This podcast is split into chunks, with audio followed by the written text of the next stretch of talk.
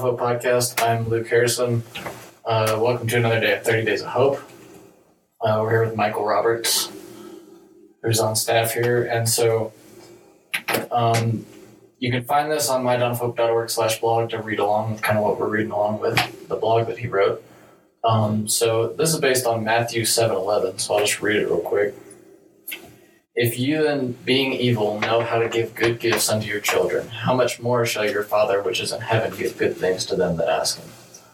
Um, so, in writing something about hope, what made you pick Matthew seven eleven? Um, in reading Matthew seven eleven, I was at a point in my life where I didn't see much hope in the Christian community. Um, most of the Christians I saw were suffering financially or suffering from sicknesses. Um, you know, most of the Christians I knew and grew up with um, never drove nice vehicles. You know, we're not supposed to compare material things, but they still kind of give us a bearing to what's going on. Sure. You know, there's still an element of fruit in people's lives. And, man, I just didn't see that. I saw you know Christians not having the power over the common cold, much less anything you know like cancer, you know, or the biggies. Yeah. you know, um, and then I. Um, I had read this verse a year before Matthew seven eleven hit me, and it says, "This is Jesus speaking in Luke ten nineteen, and it says, Behold, I give unto you power to tread over serpents and scorpions, and over all the power of the enemy, and nothing sh- shall by any means hurt you." I saw no evidence of that in church. I mean, the cold was hurting us. You know, bills were hurting us. Repairs on vehicles were hurting us. They're, you know, we're hurting each other. You know, it just, I, I didn't see that. And so, um, having an awesome grandpa, having an awesome dad, you know, I just really grew up in a good family knowing that my dad was always going to take care of me. My grandpa always took care of my dad and then I read Matthew 7 11, and the previous verses talk about, you know, if you're going to seek, you're going to find. If you knock on the door, it'll be opened. And what man out there, if your son asks for, for bread, would you give him a stone? Or if he asked for a fish, would you give him a snake? And I'm like, well, that that's absurd. I would never do that to my kids. Yep. And then I read, if ye then being evil know how to give good gifts to your children, how much more would your heavenly your father which is in heaven give good things to them that ask him? And it just blew me away that he loves us way more than i could ever love my own kids. And at that point um, i just had the two boys and they were still young probably um, two and three. And i just remembered thinking if they were sick and it was in my power to heal them i'd heal them if they were broke and it was in my power to bless them, I'd bless them. I wouldn't ask. I wouldn't.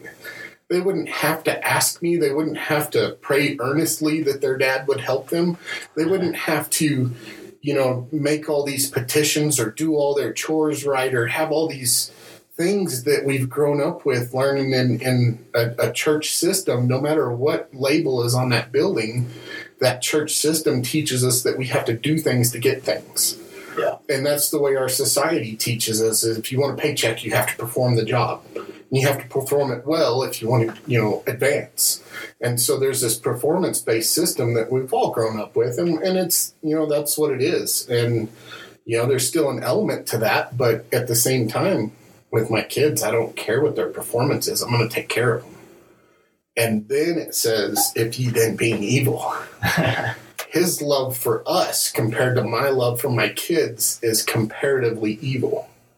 That blows my mind. I, can't wrap my head around how much he really loves us and how much he really wants to take care of us.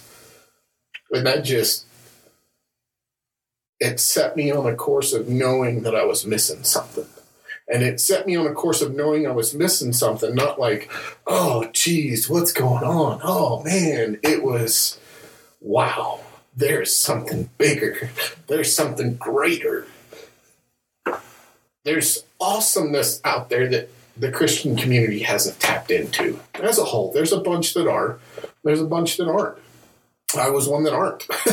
so um, that's that's what really set me on the path to um, we ended up going to a men's advance up here in Woodland Park, and I got baptized in the Holy Spirit, which was crazy. Um, and then the next night, the Lord called me to go to Bible college. I've been waiting to go to Bible college for 20 years, and then it happened. And it wasn't until I could see the hope of what could happen that He called me. And so that's that's why I chose this verse for hope was because it, it set me on a path of knowing there's something greater. And it set me on a path of understanding that that love that God has for us is beyond anything we could ever compare to. Yeah. And it just it was amazing. So and that's what I talked like I just uh um, the podcast I recorded with Joyce that just posted today, which would be day five if you're going back in this.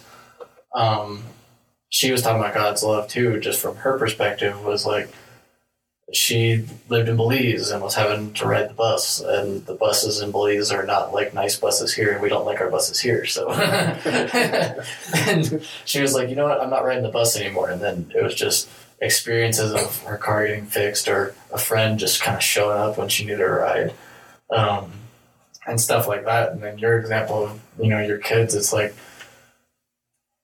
is there a greater love in from human to human than a father or mother to their kids like i don't Yeah. really think so and so that like Yeah. that times however many is unfathomable right, right. That's just crazy Yes, it was shortly after that, um, after being baptized in the Holy Spirit and understanding that God doesn't want us to be sick way more than I don't want my own kids to be sick. Yeah. That I get home and um, my daughter at that time was about a year old and she wasn't feeling good, started running a fever. And the next day, my wife took her to the um, took her to the hospital, and they ran blood tests, and sure enough, she had the flu. And if any of you have had small kids before, um, kids are nasty. They're disgusting animals. They pick their nose, they slobber on stuff. They, you know, it just, you know, they they they don't clean up after themselves. They're they're pretty disgusting animals, I mean, yeah, that's just kind of the way it is. So when the flu comes about in a house with three kids under the age of five, man, that's a mess. I mean, Yeah. you talk about you better have towels washed, you better have bleach ready, you better have Clorox wipes and Lysol, and you know there's going to be puke everywhere, and then mom and dad are going to get sick, and somebody's you know mom and dad are going to miss work, so then paychecks are going to be short, so you better stock up on ramen noodles and you know, after it hits round one, you know, most likely it's going to hit round two, and sometimes it'll even go round three. I've experienced that. But then after seeing this and reading this and understanding this, I said no. And I laid hands on my little girl and I said, Flu be gone. Fever broke, she never threw up, and nobody else in the house got sick. And that was when I realized why aren't we living this way? Yeah. That's crazy. The flu has no place in us because God loves us. That's the flu. We're used to that flu, yeah you know? but what else doesn't have place in us because God loves us? Cancer, diseases, cold, flu, doesn't Yeah. matter. It has no place. You know, and that's I would heal anybody in my family if it was within my power. And that doesn't even scratch the surface of how much God loves us. Yeah. And you think That's- about the, the the feeling that he must get all the time, you know, because you know he kind of gave us the keys and then we kind of messed it up, and Yep. So you do have to have those moments where you actually take your authority because it's your authority, and you say "Flu be gone," you know, because and then so many people don't do that. And like if you think about having to watch your kids suffer, and you like they're just they have it right there, the ability to not, and Yep. the amount of frustration. Yeah. Yep. I, I, crazy. I, I see it. I mean, there- there's a lot of scriptures now that having kids has really, really woke me up and opened my eyes. I read scriptures completely different now being a father than I did before. I mean, it's just nuts. I mean, I there's not anything I wouldn't do for my kids. You know, I I, I don't know how this lines up scripturally, but I, I would kill for my kids. I, I would do anything for my kids. If my kids were in harm, I'd put a stop to it, no matter the cost. Yeah. You know, I it's just crazy. Um, it was right about the time I read this verse. We had moved to a house, and this house, the street that goes in front of the house, nobody had lived on that street for quite a while that had kids. And so people would come off the highway and be ripping down that road like 50, 60 miles an hour, and the speed limit's 30. Yeah. And so, I mean, it was, and it's right on the county line. So everybody just ripped and roared through there. And our front door to the road was like 10 yards, 12 yards. And my kids played out in the front yard. And so it, it really kind of got me nervous for a while, and I didn't know what to do about it. And I was starting to get upset. And finally, I just started walking out in the middle of the street, and people would lock their brakes up to keep from hitting me. And I'd be like, hey, got kids here. I'm teaching them not to play in the road, but you could slow down and help me out. Yeah. You know, I was willing to put my life at risk and get run over to protect my kids. And at one point, I even remember reluctantly looking back on it. Um, I remember walking up to a teenager's window and I looked at this teenager and I said, You run over one of my kids and I will go to prison.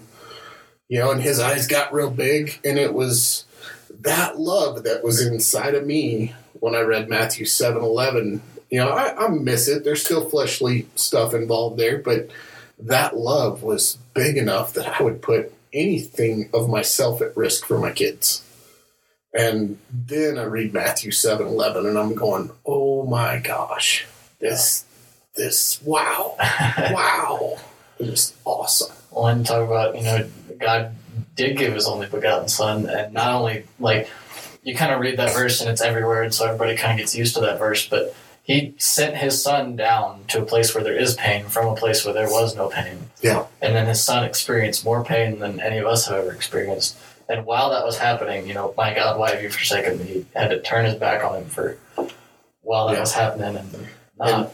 One verse in Isaiah 65 or 63, I can't remember for sure, might be 64, maybe it's in between the two, um, where they talk about, you know, by his stripes we were healed. And you hear that verse quoted all the time, but then two verses down, it God it talks about it pleased God for his son to be bruised, to restore that relationship with us. It pleased God. Because it saved so many of us. Yes.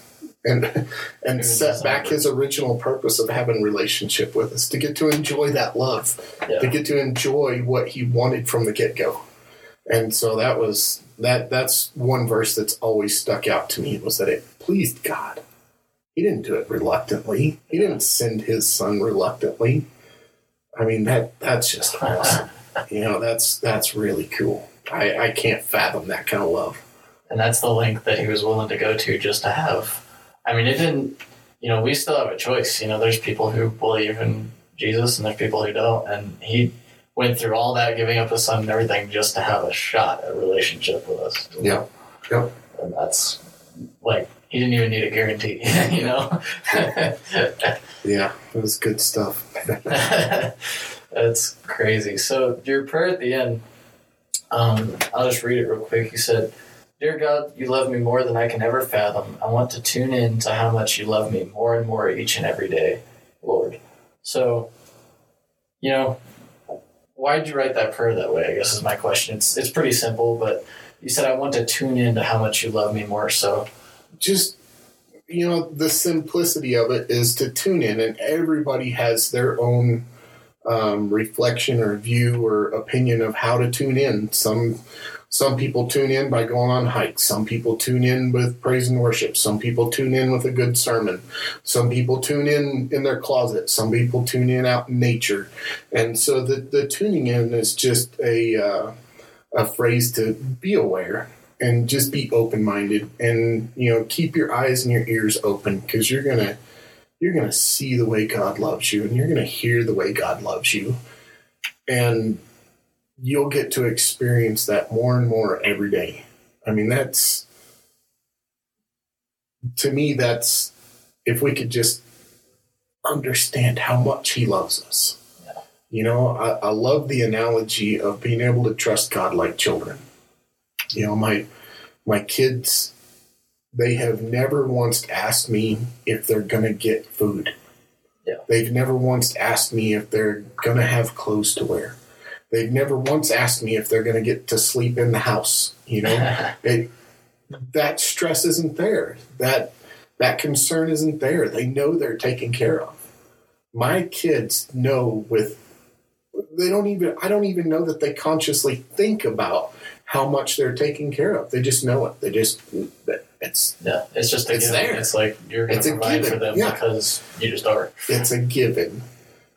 But yet how much as adults do we have that kind of faith in God? Not very often. do we have that confidence that it's something that we don't even consider consciously?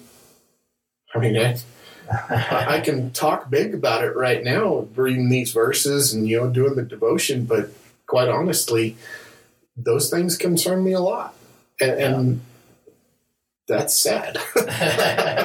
you know, I just I, I shouldn't I shouldn't consciously be worried about those things because I'm God's child yeah. you know and so that's that was why i wanted to keep the prayer simple because then um, in, in my own mind and in my own heart i just feel that anybody can plug that into any walk or any stage of life they're in or any stage of christian development you know no christian heavy duty christian however you want to name it um, tuning in and learning more is always available I, I don't care if you're the closest person in, you know, to God's side or the furthest. That that is, we can all tune in and learn more. Yeah, and and this, uh, it's funny that you said have that confidence because well, I probably said this on every podcast. So if you're just binging the podcast, I'm repeating myself, but that's fine. um, but I think every podcast that I've recorded so far has had to do with confidence in God. Yeah. Which the, I mean, you know, it's kind of a weird time right now, and so hope is what we're focusing on, and confidence in God gives you hope. But it's just if you have confidence that God loves you like more than any father on earth loves his kids, or any of that, that's just unbelievable. And you can see it anywhere. You can walk outside, and it's like He created all of this literally just to have relationship with us as human beings. That's literally the goal. Yeah.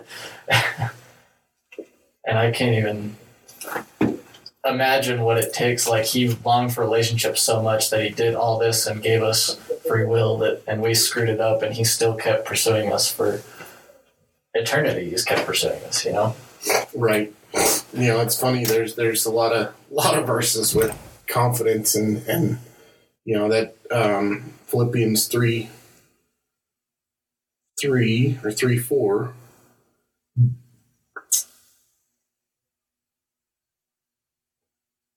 Um, for you know, it's three three Philippians three three.